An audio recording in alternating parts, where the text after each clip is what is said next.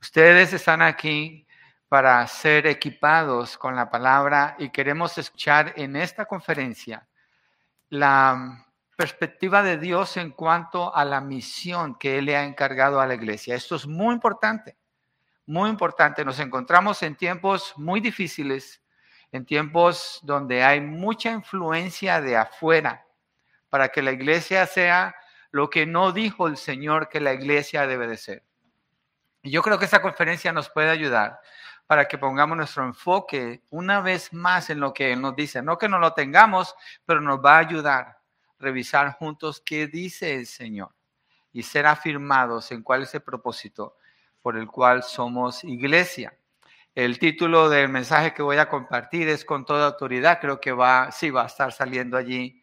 Eh, no soy un profesional con el PowerPoint, así que me disculpan si algo sale allí, sale pronto eh, eh, en un orden que no es ahí. Creo que uno de los slides sale al final y no se preocupen, después se corrige.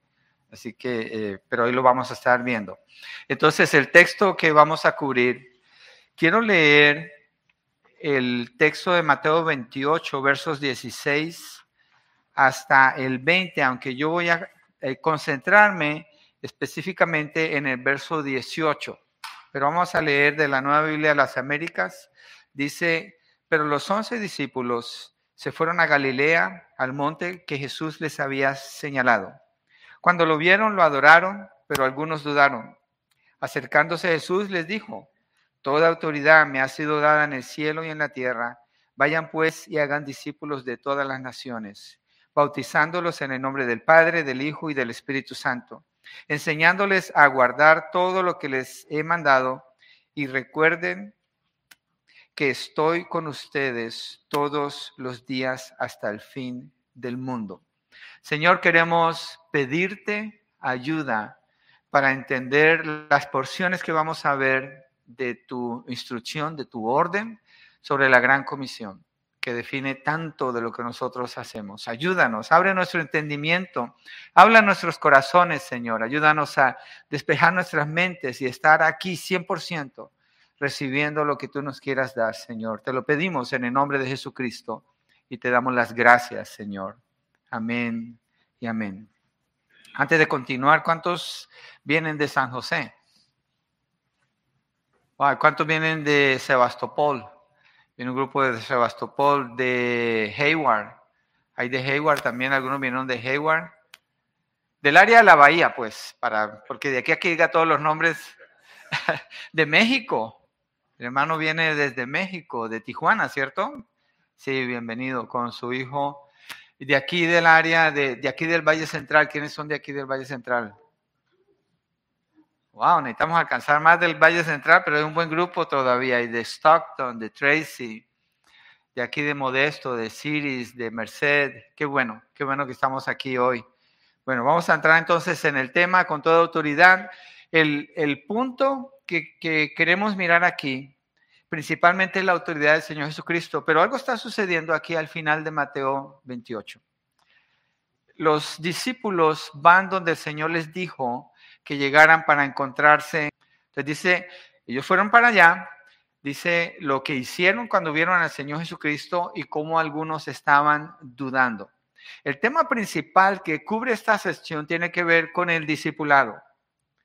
Pero el discipulado no tiene mucho valor si no es definido a la luz de quién establece el discipulado.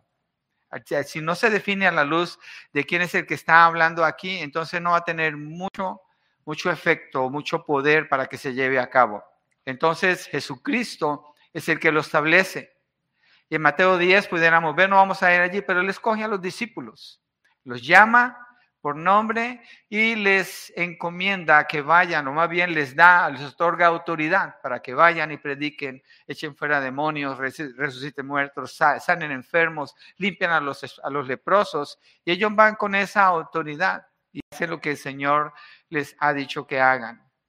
Pero cuando Jesús muere en la cruz, a pesar de que hicieron esas cosas, anduvieron tres años con Él, los discípulos no pueden comprender cuál es su misión no entienden claramente cuál es su mensaje, están confundidos, tienen temor, porque ha habido disputas entre ellos preguntándose quién va a ser el mayor, el principal, y cuando Jesucristo muere se encuentran con que como que sus esperanzas han parado allí, como que se ha detenido todo.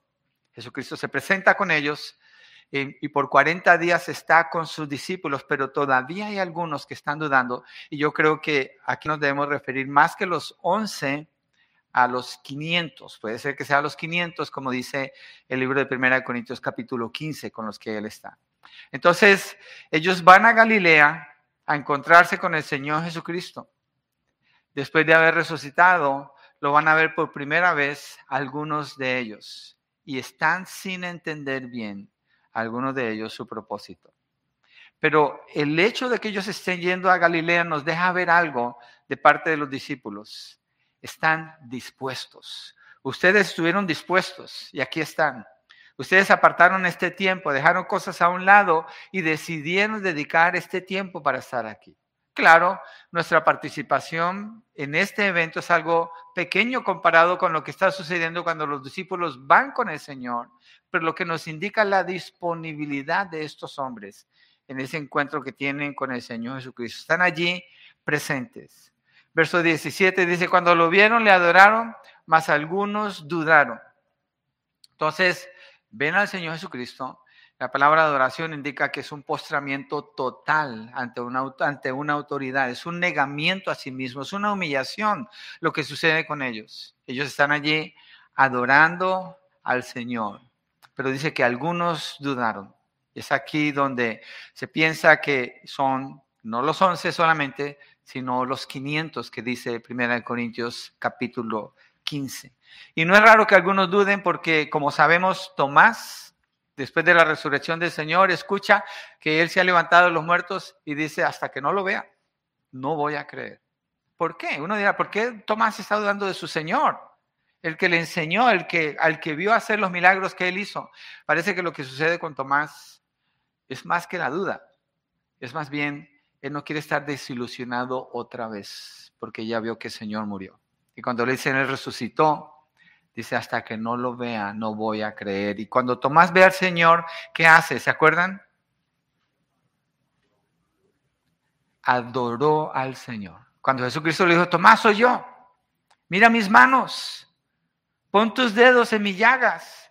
Y que dice Tomás, mi Señor y mi Dios lo adora. Sus dudas son disipadas. Estos 500 que están aquí, los que han dudado a este punto cuando se encuentran con el Señor Jesucristo, o más bien Él se encuentra con ellos, sus dudas son disipadas y sucede una transformación en el corazón de estos hombres. Este acto que está sucediendo aquí de adoración es muy importante en conexión con lo que Jesús dice en el siguiente verso en referencia a su autoridad. Es ahí donde queremos llegar. Pero antes de seguir, yo quiero preguntarle a usted, ¿tiene duda de adorar al Señor?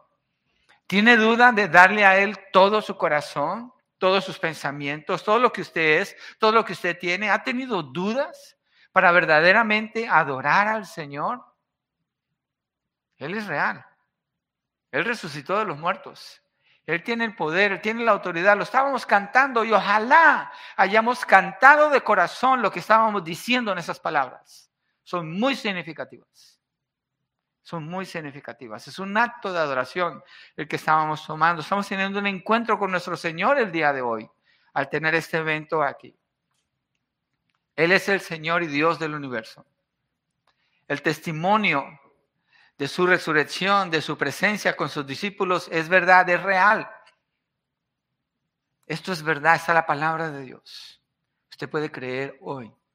Yo no los conozco a todos ustedes, pero si hay alguien aquí que está hoy aquí, usted ha dudado de adorar al Señor, o usted no ha creído plenamente en Él, yo le invito a que crean en el Señor Jesucristo. Él es real. Él es Dios y podemos adorarle, podemos servirle. Jesús, si usted viene a sus pies, Él puede transformar su vida, cambiar las dudas como las cambió en estos hombres, darle paz en su corazón, seguridad y propósito en su vida a través del perdón de sus pecados. Así que en este, en este encuentro Jesucristo afirma a sus discípulos, los confirma porque ellos han seguido al Señor, han creído en Él y han mostrado disposición y humillación cuando vienen y adoran al Señor. Enseguida el Señor declara su autoridad. Vamos al punto 2, la autoridad. Ese es en el verso 18, la autoridad. Aquí es donde vamos a, voy a entrar en una serie de escrituras. Quiero mostrarles a ustedes o que hagamos un recorrido juntos de lo que dice la palabra acerca de la autoridad del Señor Jesucristo. No es exhaustivo, pero sí está extenso y quiero que prestemos atención a cada texto que vamos a mirar. Dice el verso 18 de Mateo 28. Y acercándose Jesús les habló diciendo, Toda autoridad me ha sido dada en el cielo y en la tierra. Él es el Hijo de Dios. Él estaba muerto y resucitó. Así que su poder es imposible de ser detenido. Ni siquiera la muerte lo pudo detener. Lo cantamos en uno de los cantos. Ni siquiera la muerte lo pudo detener. Toda autoridad le fue dada en el cielo y en la tierra. Su autoridad que ejerce en la tierra es reconocida en el cielo, aunque yo creo que este texto indica más que esto. ¿sí? Es una afirmación de su divinidad. Pero dice que toda autoridad le ha sido dada en el cielo y en la tierra. Es decir, todas las autoridades están sujetas al Señor Jesucristo. No existe nadie en la tierra que tenga autoridad, dice la palabra, sino la que Dios le ha concedido a esa persona tener. Pero el Señor Jesucristo dice, toda autoridad me ha sido dada.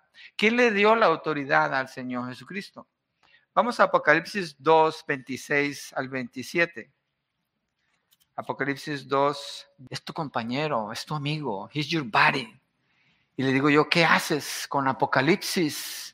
Cuando dice que Él viene y trae juicio sobre la tierra, cuando lo declaran los hombres que nos cubran las montañas, que las rocas caigan sobre nosotros, porque se está manifestando la ira de Dios y del Cordero. Y le dije, eso es Nuevo Testamento. Dios es el mismo ayer, hoy y siempre. Jesucristo no ha cambiado. Él tiene autoridad y poder. ¿O qué tal cuando alguien dice, Jesucristo es mi copiloto? Eso es una abominación. Jesucristo no es su copiloto, ni el de nadie. Él es su Señor y su Dios. Jesucristo no es nuestro body. Él es nuestro redentor, nuestro Dios. Y Él dice, toda autoridad se me ha sido dada en el cielo y en la tierra. Y lo que quiero mostrar aquí es quién le dio esa autoridad. Porque Él dice, se me dio. Apocalipsis 2, 26 al 27 cuando el Señor está hablando a la iglesia de Tiatira y de paso capítulo 2 y capítulo 3 de Apocalipsis nos habla del Señor Jesucristo hablándole a las siete iglesias de Asia Menor. ¿Qué indica esto? Él es la autoridad de esas iglesias. Y esas iglesias representan a la iglesia universal, a todas las iglesias. Y él dice aquí en el verso 26 y 26, al vencedor, al que guarda mis obras hasta el fin, le daré autoridad sobre las naciones. Está hablando de los creyentes. Verso 27. Y le regirá con vara de hierro, como los vasos del alfarero son hechos pedazos. Autoridad de mi Padre. Jesucristo ha recibido la autoridad del Padre. ¿Por qué? Porque él obedeció al Padre en todo. Nunca pecó. Nunca hizo según su propia voluntad. Hizo la voluntad del Padre y Él le dio toda autoridad. Juan 5:22. Y tenemos que decirlo así, Jesucristo es eterno, Él no es un ser creado, pero Él recibió esa autoridad. Cuando Él dice allí, obviamente Él está sujeto al Padre, pero en su humanidad Jesucristo toma toda esta autoridad. Jesucristo se gana este derecho al vivir en su humanidad exactamente de acuerdo al propósito de Dios. En Juan 5:22 dice, porque ni aún el Padre juzga a nadie, sino que todo juicio se lo ha confiado al Hijo. Entonces Él tiene autoridad para juzgar. Él tiene autoridad para hablar a su iglesia. Él tiene autoridad para dirigir a su iglesia. Él tiene autoridad para determinar quién es culpable, quién es inocente. La, la autoridad para juzgar Dios se la dio al Hijo. Mire Hechos 2.36, donde Pedro en su primera predicación se convierte en tres mil personas y él dice esto del Señor Jesucristo, que es muy importante. Hechos 2, verso 36.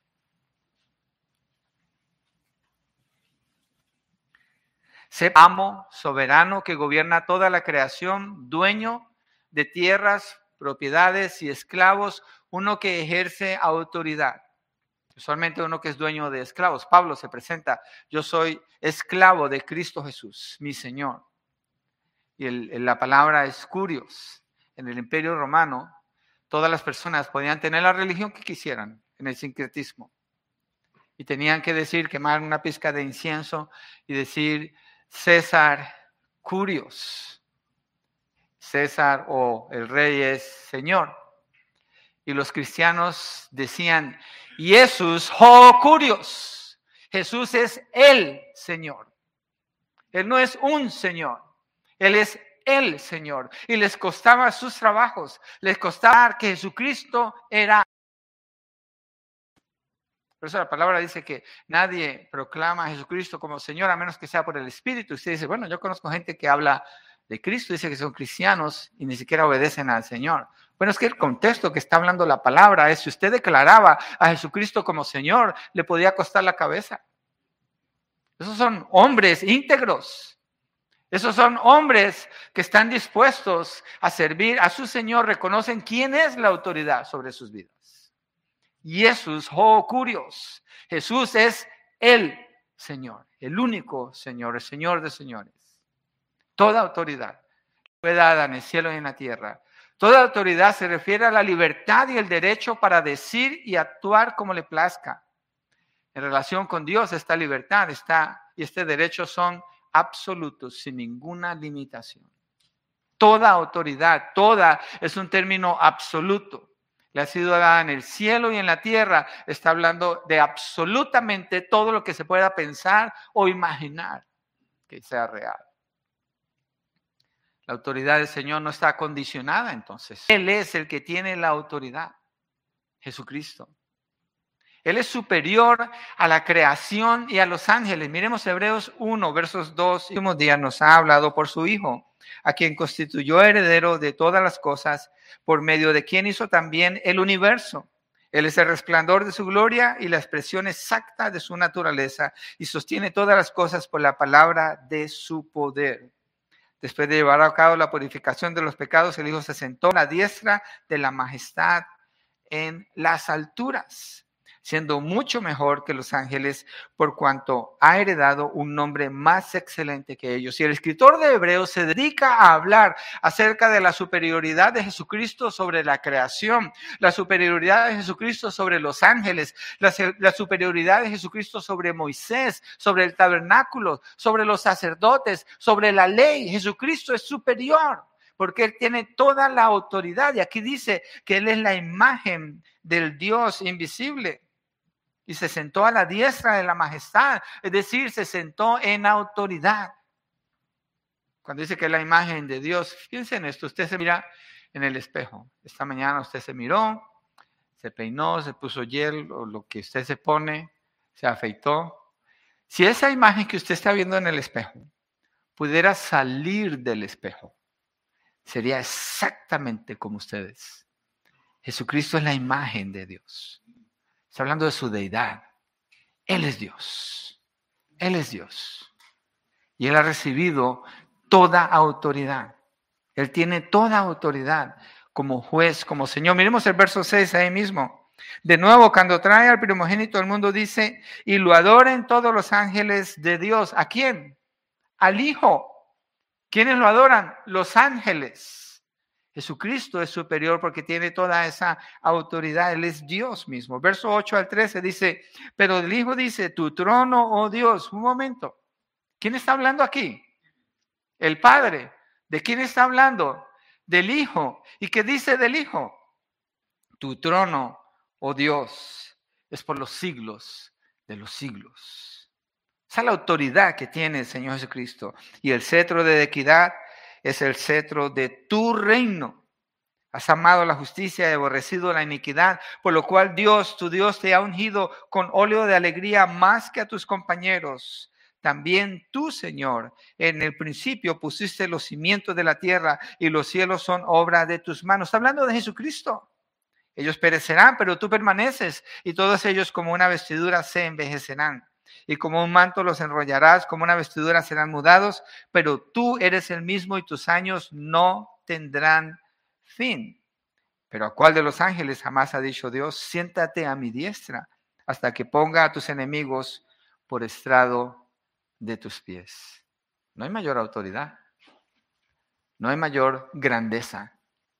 Él es incomparable, Él es superior en todo sentido a la creación, a los ángeles, al universo mismo. Todo fue hecho por medio de Él y para Él, para su gloria y para su honra. Él tiene primacía sobre todas las cosas. Él es la cabeza de la iglesia. Miremos Colosenses 1, 13 al 20. Mire, cuando usted va manejando y de repente ve unas luces atrás, yo a veces le digo a mi esposa, mira ese carro, qué luces tan bonitas tiene. Y dice, es la policía. ¿Qué piensa usted si esas luces están puestas detrás de usted? Dice, ah, no, no me gustan esas luces, voy a esperar, voy a, a a otro lado. Usted reconoce que hay una autoridad. Usted reconoce que hay una autoridad. Y tiene que parar. Y tiene que escuchar lo que esa autoridad le dice. Cuando estamos hablando del Señor Jesucristo, bueno, esa autoridad está limitada al tránsito. Es todo. No puede ir a su casa y decirle, mira, tienes que hacer esto con tus hijos. Solamente cómo usted maneja porque se encarga de cuidar que esa ley se cumpla.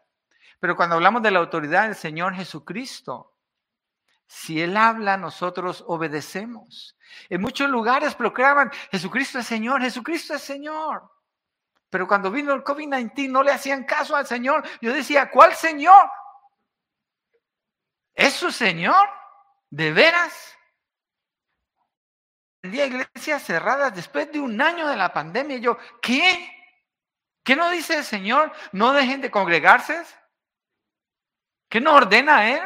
Que nos congreguemos. ¿Qué no dice el Señor que usemos los dones que nos ha dado el Espíritu Santo para ministrarnos y edificarnos mutuamente? ¿Qué no dice el Señor que nos sometamos a las autoridades que Él nos ha dado, al orden que Él ha puesto en la iglesia? ¿Qué no dice el Señor? Que sirvamos. O lugares donde una mujer está pastoreando a la iglesia, digo yo, ¿qué no dice el Señor? No permito que la mujer enseñe o que ejerza autoridad sobre el varón. ¿Qué no dice el Señor? ¿A quién sirven entonces? Necesitamos recordar que está hablando que Él es el prototocos, el que tiene el derecho de. Cuando dice primogénito, no dice el primero entre muchos hijos, porque Dios solamente tuvo un hijo, el, el hijo unigénito de Dios, que vino para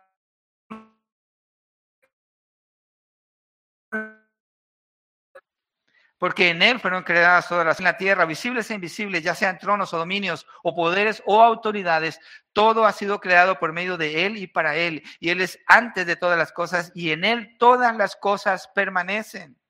Él es también la cabeza del cuerpo, que es la iglesia, Él es el principio, el primogénito entre los muertos, a fin de que Él tenga en todo la primacía. Él es la cabeza de la iglesia, Él es la cabeza de la iglesia. Él es la cabeza de la iglesia. Él es la cabeza de la iglesia, ¿cierto? El texto es claro. Él recibió toda autoridad en el cielo y en la tierra. Él es la cabeza de la iglesia. ¿Saben qué? Dios no tiene ni plan ni propósito para el mundo. ¿Sí sabía eso? Nada. Cero. Solamente condenación. El propósito de Dios es para su iglesia. Qué bueno que lo podamos hacer. Necesitamos esa comunión. Pero va más allá de tener un buen tiempo. La iglesia tiene que tener mucho cuidado de no caer en llegar a ser un club que no cuesta mucho. Doy algo allí. Si voy a un club me toca pagar, pero del devocional. Ya estuve con el Señor. Ya puedo. Todo lo que sucede en nuestras vidas. Él tiene autoridad sobre el cielo y la tierra, ¿cierto? ¿La tiene sobre sus finanzas? ¿La tiene sobre su hogar? ¿La tiene sobre su trabajo? ¿La tiene sobre su vida privada cuando usted prende el teléfono y nadie lo está viendo? ¿O su computadora? Cuando prende el televisor, en las conversaciones, lo que escucha, lo que mira. Los discípulos venían algunos dudando, pero cuando se encontraron con el Señor y vieron al Cristo resucitado, se postraron para adorarlo. Y después de ese acto, Él les dice, toda autoridad me ha sido dada en el cielo y en la tierra. Y después da el mandato. Nos ha dado un mandato a nosotros de cómo vivir. Mario leyó un texto, el hermano nos dirigió en cantos donde nos, nos llevó a cantar de la gloria del Señor, de su grandeza. Mira Apocalipsis 1, 17 y 18, otro discípulo del Señor Jesucristo, Juan. Si usted lee la historia de Juan, Juan es uno de los que dijo, Señor, oramos para que desciendan rayos del cielo o fuego del cielo y los, los queme porque estos samaritanos no nos quisieron atender.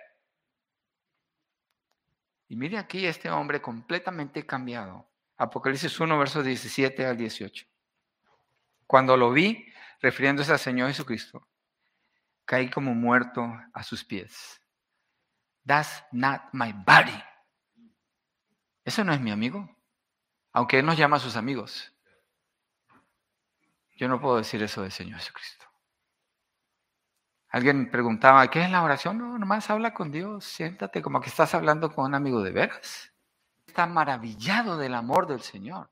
Él está maravillado de la bondad del Señor sobre su vida, siendo quien es Jesucristo. Y mire lo que dice aquí, cuando lo vio, cayó a sus pies como muerto. Y él puso su mano derecha sobre mí diciendo, no temas yo soy el primero y el último, el que vive y estuve muerto, pero ahora estoy vivo por los siglos de los siglos y tengo las llaves de la muerte y del Hades. Está hablando de autoridad. El Señor está hablando de autoridad. Cerca, tan cerca, que Él viene a vivir dentro de nosotros, sus hijos. Pero eso no quiere decir que Él deja esa autoridad de un lado. Él la tiene. Él es el que tiene toda la autoridad. En la autoridad sobre su muerte? En la, en la sepultura del Señor Jesucristo. Si está muerto, tiene que ver con su sepultura. Usted mira las escrituras y dice, ¿dónde va a ser sepultado? Él tenía autoridad sobre su muerte, sobre su sepultura, sobre su resurrección.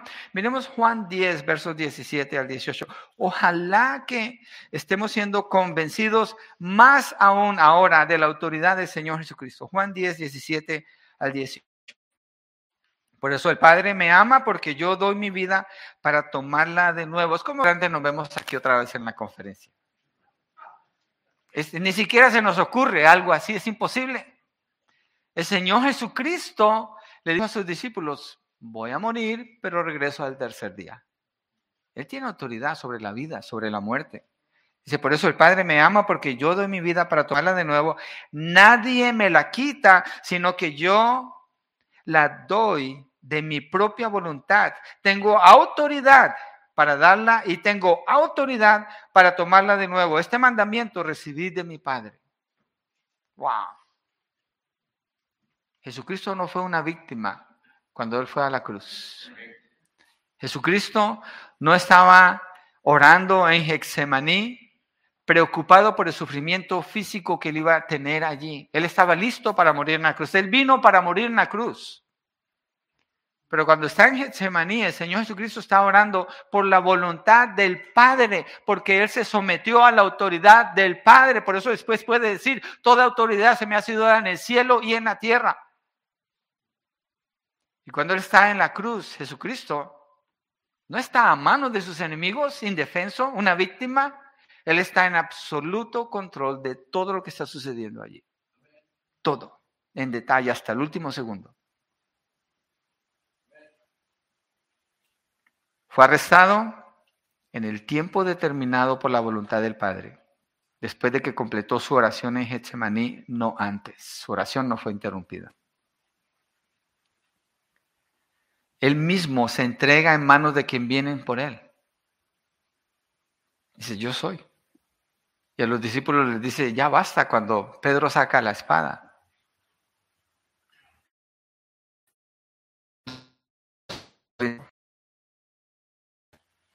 Para que miremos un texto más acerca de la afirmación que no es una víctima cuando llega a la cruz y esto nos ayuda a entender aún su cuando está a punto de morir. Hechos 2, 22 al 24. Hombres de Israel, escuchen estas palabras. Está Pedro predicando. Jesús en Nazareno, varón con muchos, con, perdón, con milagros, prodigios y señales que Dios hizo en medio de ustedes a través de él, tal como ustedes este fue entregado por el plan predeterminado y el previo conocimiento de Dios, y ustedes lo clavaron en una cruz por manos de impíos y lo mataron. Pero Dios lo resucitó poniendo fin a la agonía de la muerte, puesto que no era posible que él quedara bajo el dominio de ella. Pero dice que fue hecho bajo el plan predeterminado de Dios. Ustedes lo mataron, le está diciendo a ellos, pero ese era el plan de Dios. Así fue. Y Jesucristo se sometió a ese plan hasta el final, cuando Él muere allí en la cruz. Cuando Él está en la cruz, Él dice, consumado es. ¿Qué significa eso? Ya cumplió todo el propósito que el Padre le dio. Ya cumplió. ¿Y qué pasa después? Dice Jesús entregó su espíritu. ¿Qué significa que entregó su espíritu? Cuando usted y yo nos vayamos a morir, dicen, se murió, estiró la pata, ahí quedó.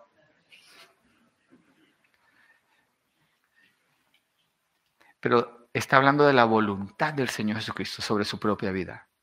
Entregó su espíritu, ya dejó de vivir. Él tomó la decisión en ese momento de morir. Ya completó.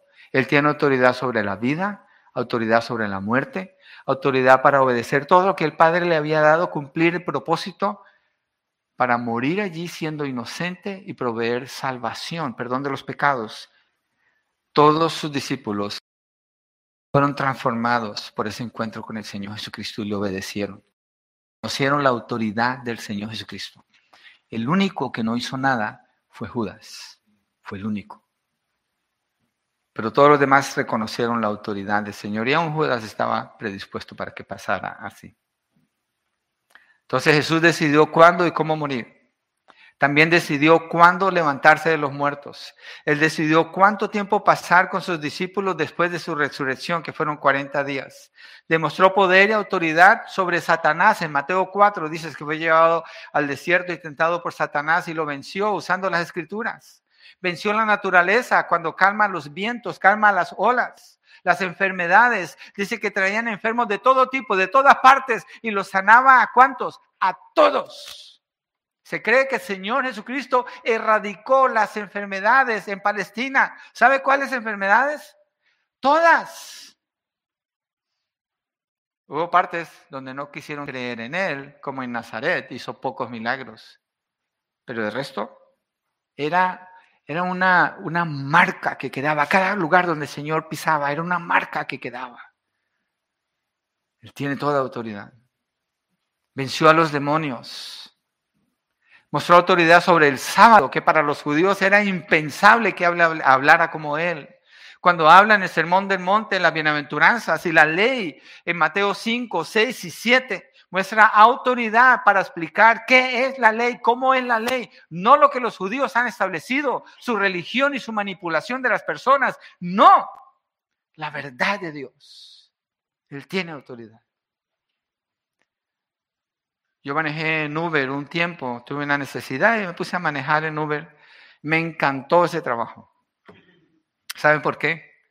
Porque evangelicé como nunca. Evangel todo tipo de personas. Me iba a San Francisco el día, mi día de descanso, el lunes, bien temprano, y llegaba el martes en la madrugada. Pero de todo tipo de personas le daba ride.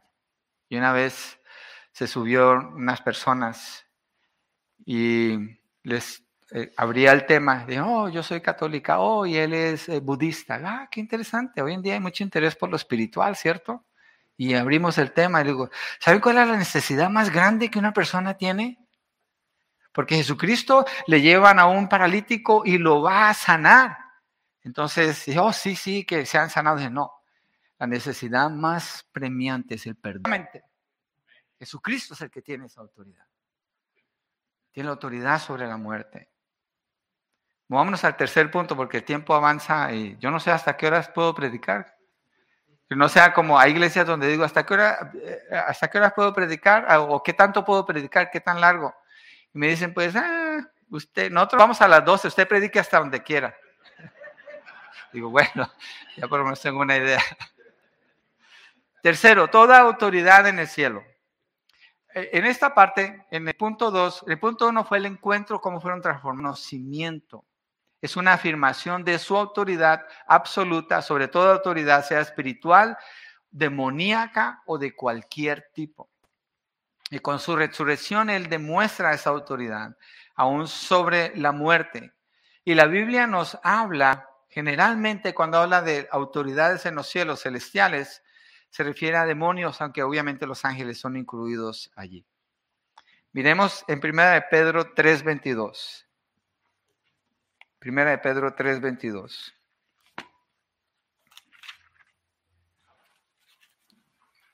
Dice, quien está a la diestra, está hablando de Jesucristo, de Dios, habiendo subido al cielo después de que le habían sido sometidos ángeles, autoridades y potestades.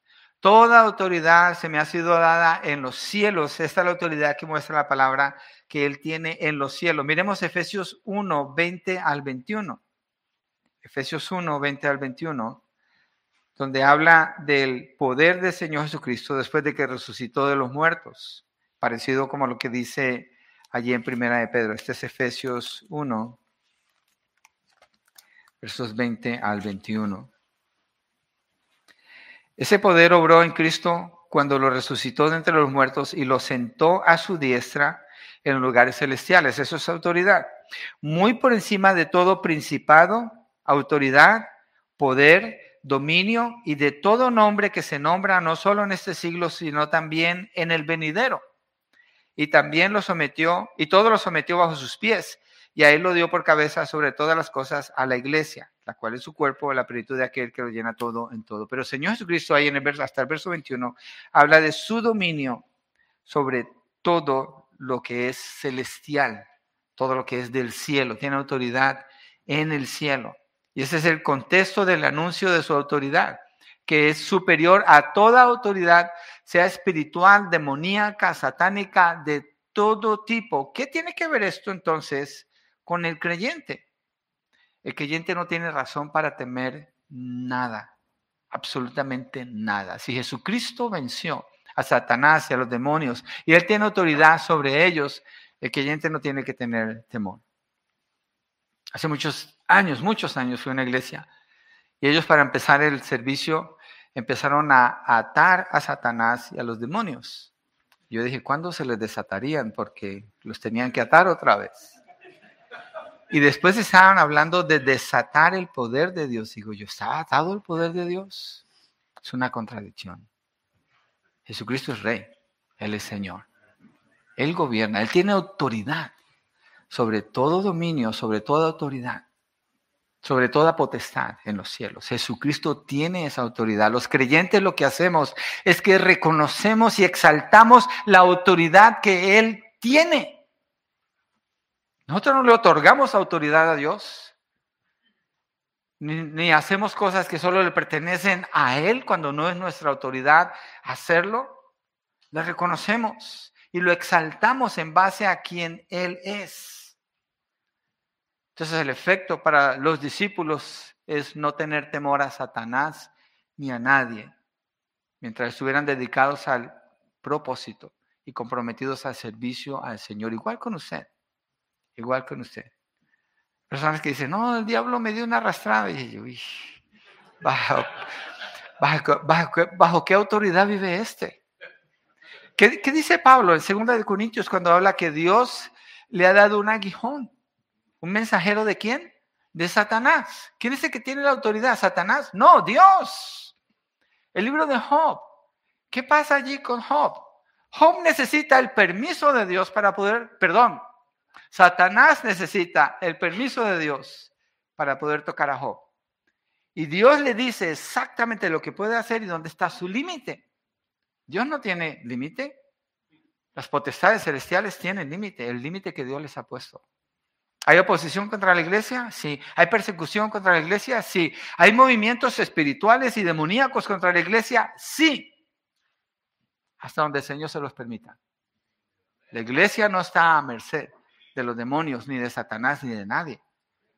La iglesia está en las manos del Señor Jesucristo. Apocalipsis 2 y 3, cuando, cuando, en el 1, cuando dice que el Señor tiene las estrellas en sus manos y las, las, ah, las lumbreras que tiene en sus manos, cuando se refiere a la iglesia y a los mensajeros de la iglesia, dice que los tiene en su mano y le habla directamente a cada una de esas siete iglesias diciéndole cuál es su condición, cuál es su estado de salud espiritual y qué es lo que necesitan hacer, cómo necesitan arrepentirse. Y cada una de esas iglesias, las siete, dice al vencedor, al vencedor, al vencedor, al vencedor. ¿Quién es el vencedor? El que se somete a la autoridad del Señor Jesucristo. El que hace como Él dice, el que va a las escrituras y dice, ¿Qué dice Dios? Yo me acuerdo cuando me casé con mi esposa. A veces quería, porque nos chocábamos y no sabía qué hacer, porque tuve un mal ejemplo en mi hogar y ella también. Pero decía, tengo que someterme al Señor. Me metí a un closet que teníamos. Era un walking closet de un apartamento que era un junior. El closet era más grande que el apartamento. Pero allá me metía y decía, Señor, no sé qué hacer, pero tú sí sabes qué tengo que hacer. Tú sí sabes. A pedir ayuda, a suplicar, a llorar, a rogar, a esperar en el Señor. Y después de allí que a leer, le decía a ella, ¿sabes que tenemos que leer la palabra? Nosotros no sabemos cómo hacer esto, pero Él estableció el matrimonio. Y el matrimonio refleja lo que es la sumisión de la iglesia a Cristo y el amor de Cristo por la iglesia, busquemos en la palabra. Y es lo que hemos hecho por 30 años, y es verdad. Con la iglesia. Ya llevamos casi 22 años. No han sido fáciles. No, son no es fácil. Pero es posible. Porque tenemos una autoridad que no está limitada, la autoridad del Señor Jesucristo. Y en Él vamos a encontrar dirección. Si le creemos y actuamos, bajo sumisión a Él, con esa autoridad, nosotros podemos llevar la palabra creyendo en el poder de la palabra para transformar el corazón de las personas y cumplir la misión que Dios nos ha dado aquí en la tierra. Tenemos una misión que cumplir y no es comprar la casa de nuestros sueños. No es tener un Tesla último modelo. No es visitar ese lugar de la tierra donde quisiera ir toda mi vida. Aunque logremos eso, eso es secundario. Entonces, la misión de la iglesia, por la autoridad del que da esa misión a la iglesia, determina cuando usted va a cambiar de trabajo, piénselo. ¿Qué relación tiene eso con su relación con la iglesia? Cuando usted se va a mover de ciudad, ¿qué relación tiene esa movida en relación con la iglesia del Señor? ¿Dónde va a ir a congregarse? ¿Dónde va a moverse? ¿Qué es lo que usted va a hacer en relación con quién? Con la iglesia del Señor. ¿Por qué? Porque la iglesia tiene una misión aquí en la tierra. No es su misión, es la misión que Cristo le dio a la iglesia. Y Él es la autoridad para decirnos qué hacer. El último punto, toda autoridad en la tierra. Quiere decir que toda su autoridad abarca todas las personas, todos los inconversos, en todo lugar, bajo toda circunstancia. Lo que eso indica es que el creyente, al entender la autoridad del Señor, sabe que tiene su respaldo y también la obligación y el deber de llevar el mensaje del Evangelio a todo lugar en la tierra porque todo y todos le pertenecen a Él. Y la razón por la cual llevamos el mensaje del Evangelio es porque las personas no están adorando a Jesucristo. No se han postrado ante aquel que es la autoridad. Y cuando llevamos el mensaje del Evangelio, no llevamos una promesa de salud y de prosperidad, sino que les decimos, tienes que venir y adorar al que es Señor de señores y Rey de reyes. Esa es la razón de ser principalmente del Evangelio, de la misión que la iglesia cumple. Y todo lo que la iglesia hace, entonces se puede medir a la luz de esto. Y una área atacada fuertemente contra el cristianismo y la iglesia del Señor es la autoridad. La autoridad que la iglesia tiene es muy atacada. El mundo, bajo el dominio de Satanás, quiere decirle a la iglesia hasta dónde llega su alcance y así establecer sus límites. Pero el mundo de los mundanos no tienen ninguna autoridad sobre la iglesia. Cero.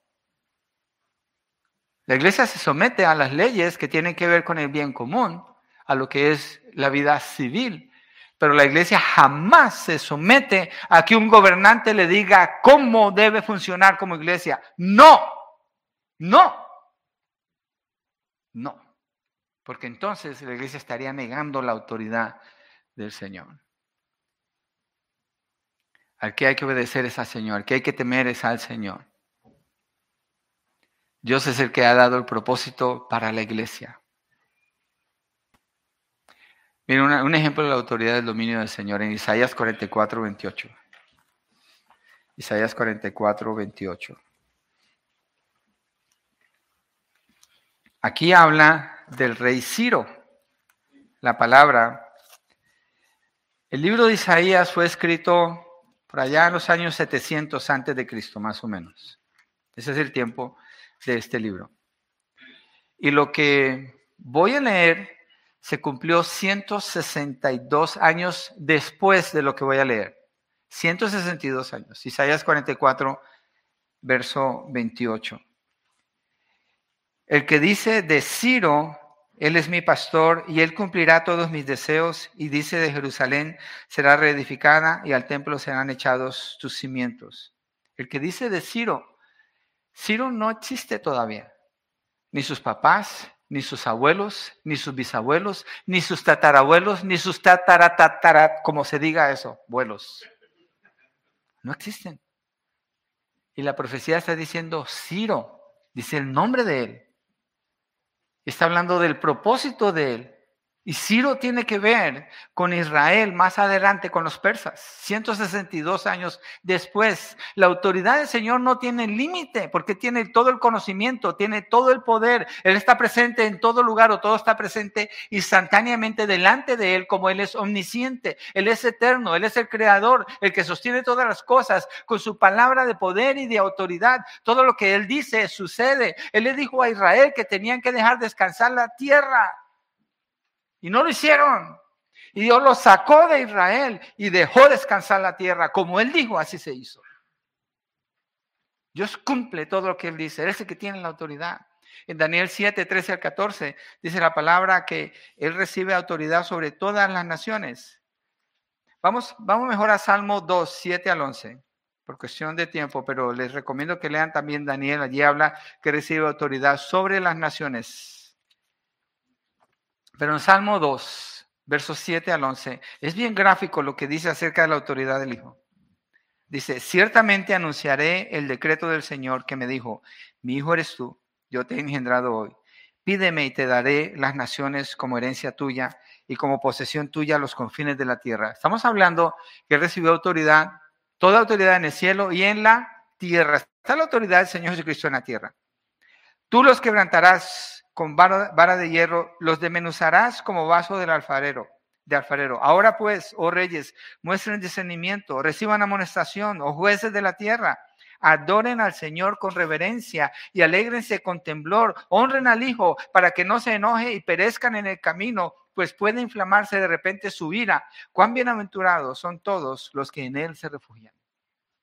Esto es toda autoridad en la tierra. Todas las naciones están sujetas a la autoridad del Señor Jesucristo y todas las naciones son llamadas a que se postren y lo adoren, no sea que el Señor se enoje o se aire, esté airado contra ellos. Lo que está pasando en el mundo, la perspectiva correcta es esta. Miren, yo sé que hay guerra entre Rusia y Ucrania y hay otras guerras. Esa es la que están poniendo en la televisión. Eso no cambia para nada la misión de la iglesia. Hay misioneros en Ucrania. De Masters Academy International tiene más de 900 graduados en Ucrania después de 30 años de trabajo allá. Y la mayoría de estos misioneros, si no todos, decidieron quedarse en Ucrania. ¿Por qué? Porque la misión del Señor Jesucristo es más importante que correr por sus vidas. Es más importante. La misión del Señor, entonces, abarca todo lo que nosotros hacemos y somos.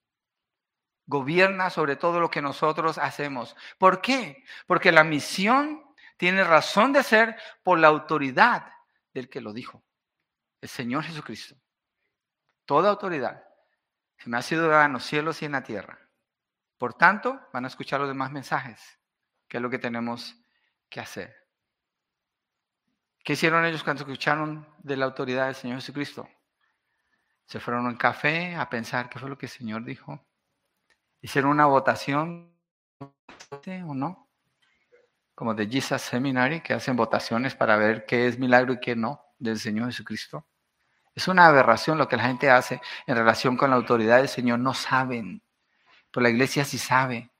Y nuestra manera de vivir debe demostrar que sí sabemos.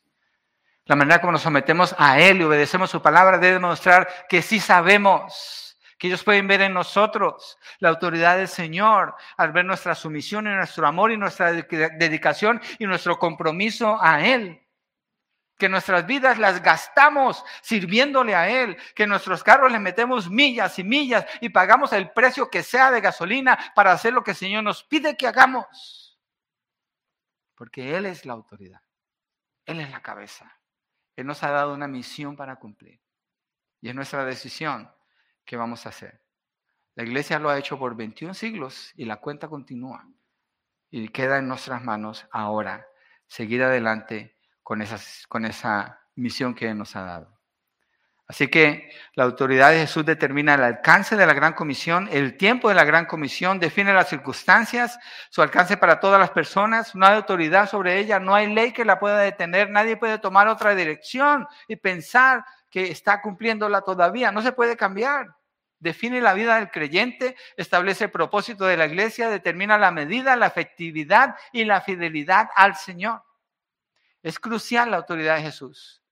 No es una frase introductoria antes de dar la dirección final. Más bien, es la base sobre la cual se lleva a cabo todo el propósito de Dios. Él nos ha encontrado a nosotros que estábamos perdidos, nos ha dado su salvación y nos ha comisionado con toda su autoridad. Obedezcámosle. Él es nuestro Señor y tenemos una misión que cumplir aquí en la tierra. ¿Por qué no nos ponemos de pie y cerramos con una oración?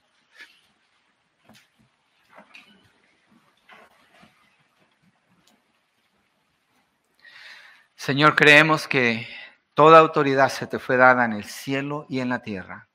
Y con esa autoridad, tú le has hablado a tu iglesia. Lo único que tú estableciste en la tierra es la iglesia y a través de la iglesia llevar a cabo la misión de llamar a los hombres, a las personas para que vengan adorarte. Porque están viviendo sin adorarte, Señor. Y tú eres Dios, tú eres Rey, tú eres Señor del universo. Te bendecimos, Señor, y oramos, Padre, que seamos hallados fieles, obedeciéndote, considerando esa autoridad cada día en todo lo que hacemos, en lo que decimos, en dónde vamos y cómo vamos que nuestras vidas estén enfocadas, como Pablo dijo, una sola cosa hago.